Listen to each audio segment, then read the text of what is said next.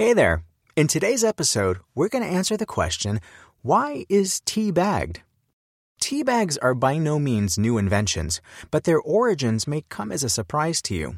Contrary to what you might expect, we don't owe the invention to the famous tea loving British Isles, but actually to an American.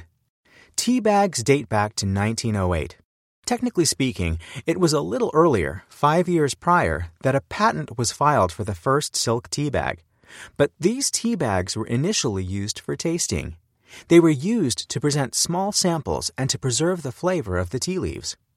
But some customers of Chinese and Indian tea importer Thomas Sullivan didn't realize that the bag was intended to be opened before use.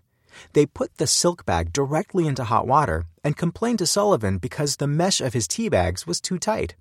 This caused the tea to brew improperly, Sullivan understood the easy mistake, but rather than correcting the customers, he took it as an opportunity to change his product. Sullivan replaced the silk with gauze, which was not only cheaper, but brewed successfully. Tea bags remained as gauze, and it was not until 1930 that the first paper tea bag appeared.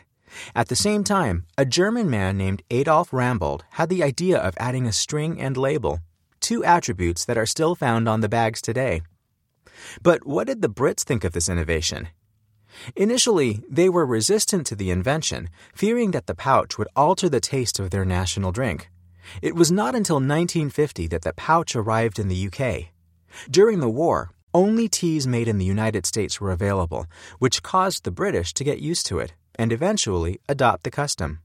Today, however, tea bags represent 97% of the market in the UK, standing as the most popular style of tea portioning. Okay, before we finish today's episode, here's a bonus tea fun fact.